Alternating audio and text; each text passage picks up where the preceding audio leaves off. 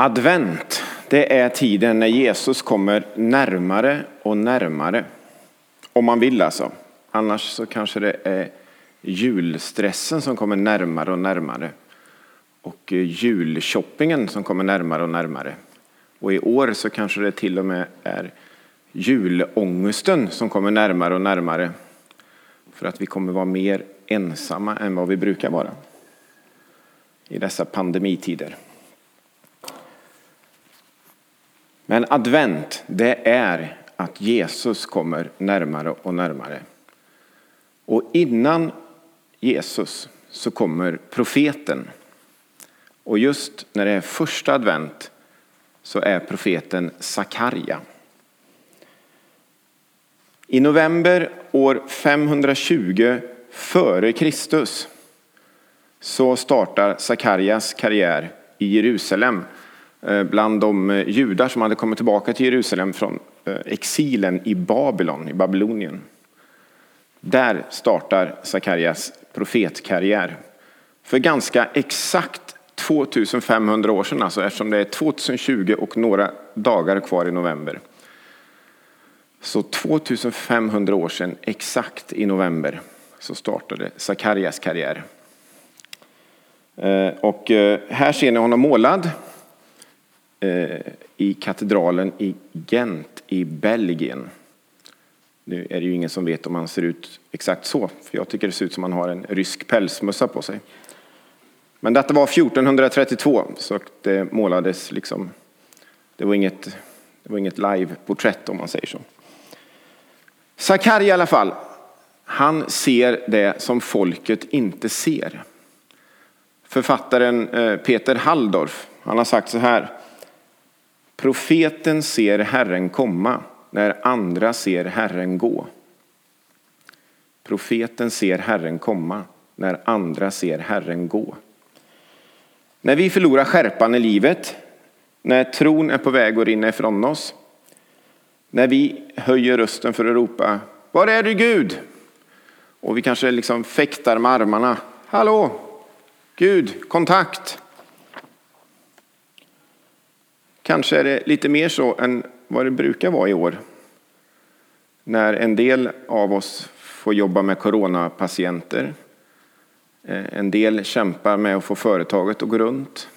En del är permitterade eller kanske till och med uppsagda. Vi kan inte resa som vi brukar. Vi kan inte umgås med människor som vi brukar. En del har hemmastudier. Vi kan inte ens gå på gudstjänst som vi brukar och knappt ens träffas i en cellgrupp som vi brukar. Då kommer Sakarja och pekar på Jesus. Att Gud är på väg till oss. Men det är inte alltid Jesus kommer som vi tror. Och nu ska vi läsa dagens predikotext från just Sakarja bok i Gamla Testamentet kapitel 9 och vers 9 och 10.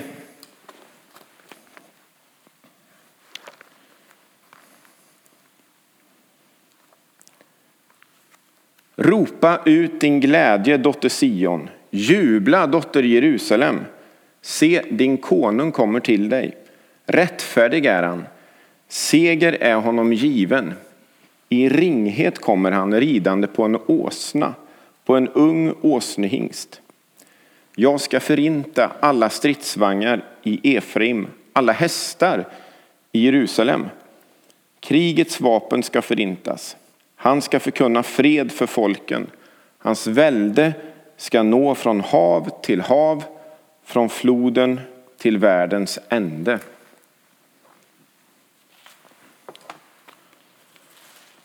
Nej, när Jesus rider in i Jerusalem så gör han ju det på ett sätt som uppfyller Sakarias profetia. Jesus han skickar lärjungarna för att låna en åsna eh, som han sen ska rida på in i Jerusalem.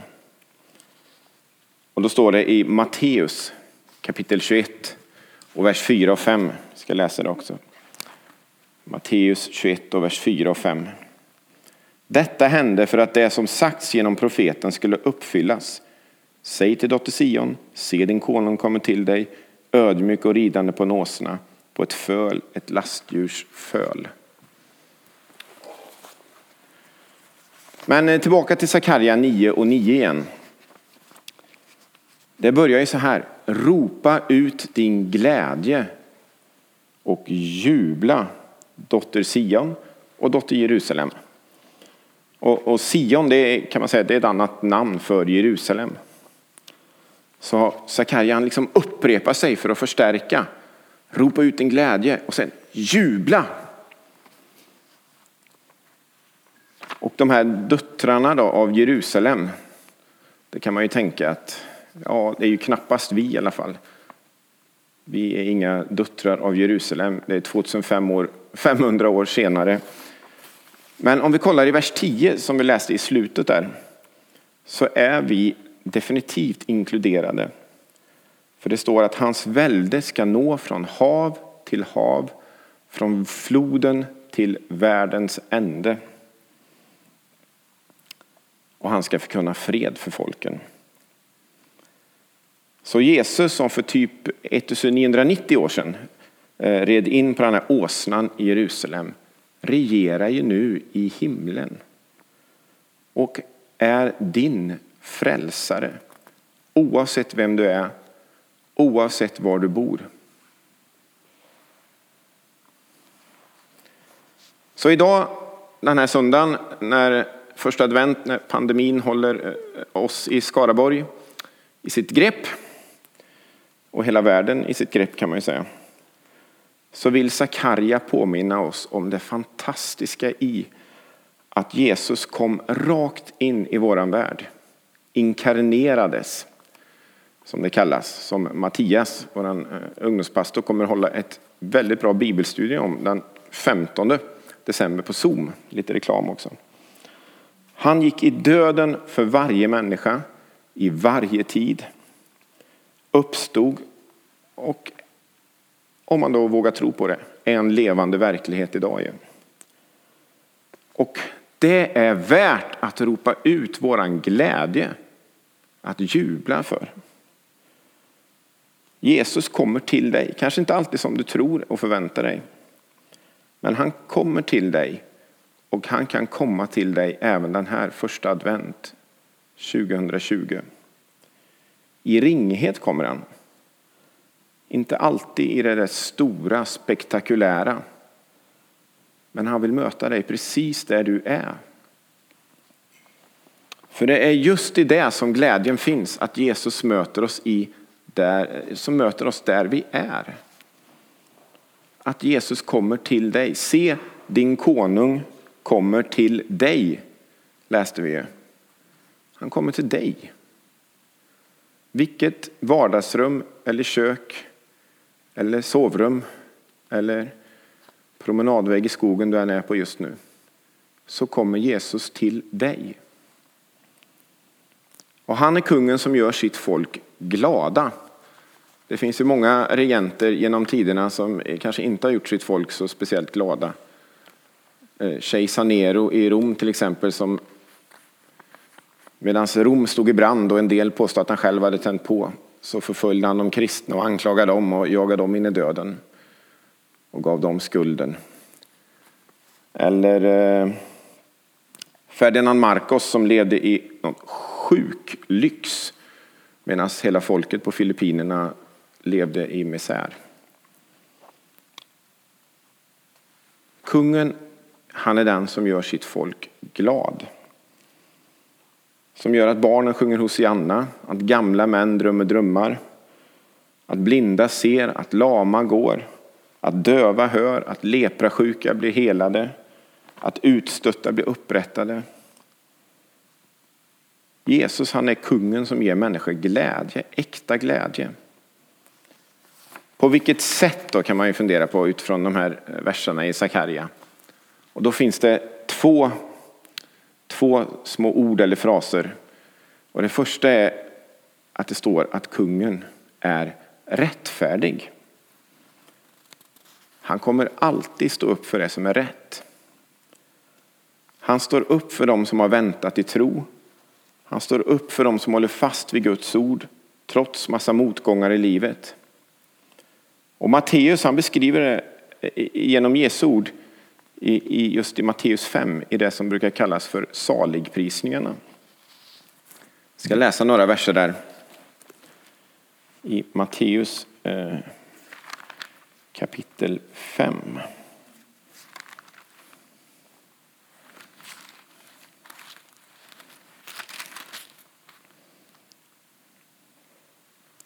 Då läser jag vers 3 och vers 9, 10 och 11 och 12. Eller 10, 11 12. Ja, jag börjar med vers 3. Saliga de som är fattiga i anden, de tillhör himmelriket. Och sen fortsätter Jesus och liksom saliga de som sörjer, de ödmjuka, de som hungrar och törstar, de barmhärtiga, de renhjärtade, de som håller fred. Och så saliga de som förföljs för rättfärdighetens skull.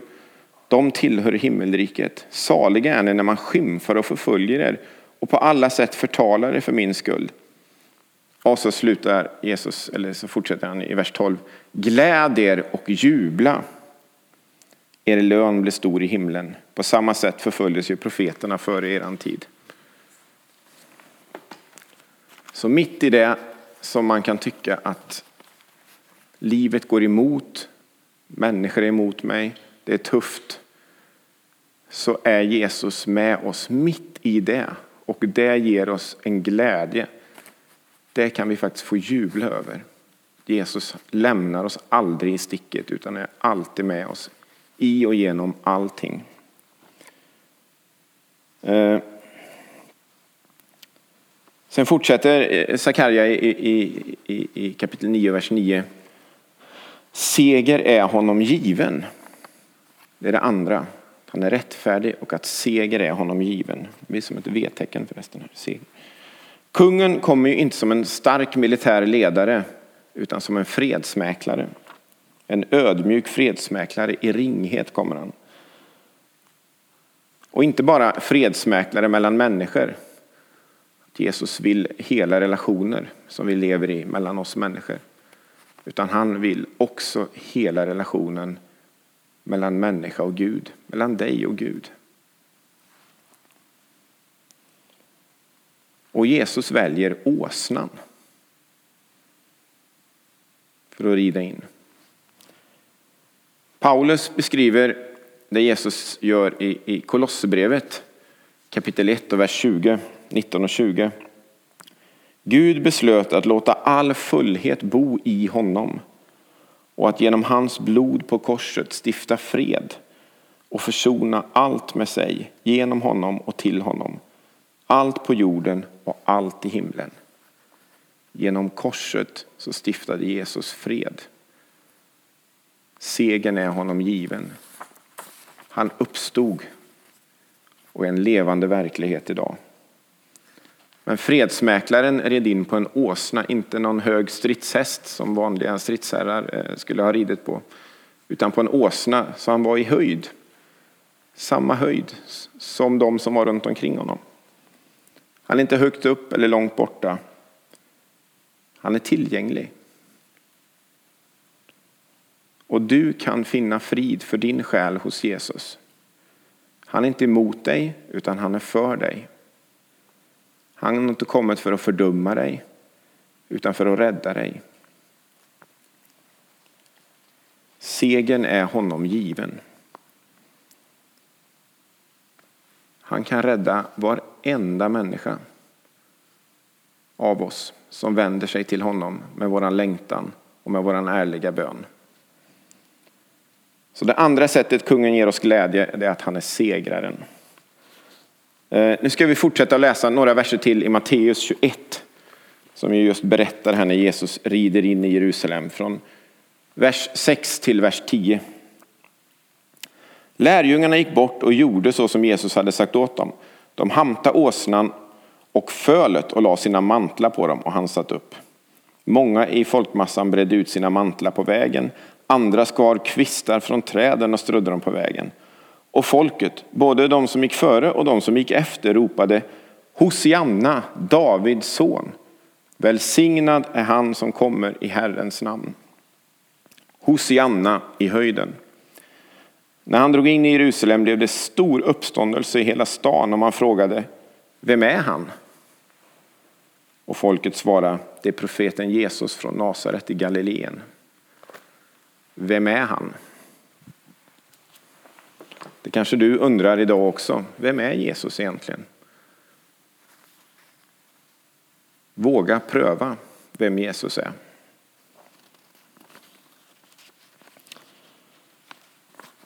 Så är vi där i det här ropet som klingar varje första advent. Hosianna, Davids son. Hosianna i höjden. Det här ropet som betyder, egentligen betyder rädda oss. Eller kom med hjälp, befria oss, förbarma dig över oss. Gud, kom. Från början en bön som sen också blev som ett hyllningsrop till den som faktiskt kan rädda. Och här när Jesus rider in så används det just så för att det finns en sån förväntan och längtan att Jesus ska vara Kristus, ska vara Messias, ska vara den som ska rädda, sätta människor fria. Och det är precis det Jesus gör också. Men inte på det sättet som antagligen de flesta av de som stod och ropade Hosianna på vägen in i Jerusalem trodde att han skulle rädda dem. Utan på ett helt annat sätt. Hosianna är alltid en god bön. Det är alltid rätt att ropa Hosianna. Det behöver man inte göra första advent just bara. Det kan man göra när som helst i livet. Men i år för oss i Sverige, som vanligtvis är så beskyddade i vår eh, trygga värld uppe i Skandinavien, så kanske det är mer aktuellt än på länge. Jesus, Hosianna, rädda oss. Kom med hjälp, förbarma dig över oss. Advent, vi längtar efter mer av dig Jesus i våra liv och i våran värld. Vi behöver dig Jesus. Ropa ut din glädje. Det är advent.